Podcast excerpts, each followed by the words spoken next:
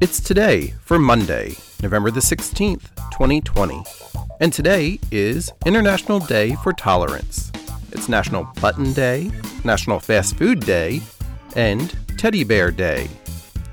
There's still time to celebrate November as National Adoption Month, National AIDS Awareness Month, National Alzheimer's Disease Month, National COPD Month, National Diabetes Month.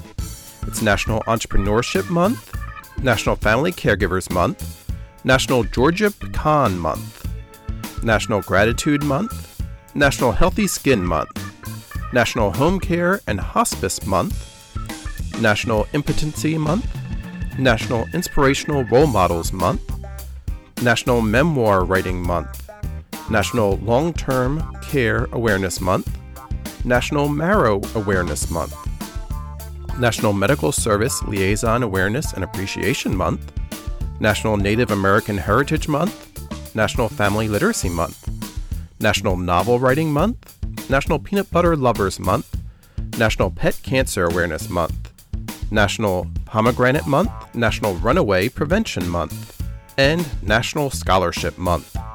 So celebrate, for it's today, Monday, November the 16th, 2020.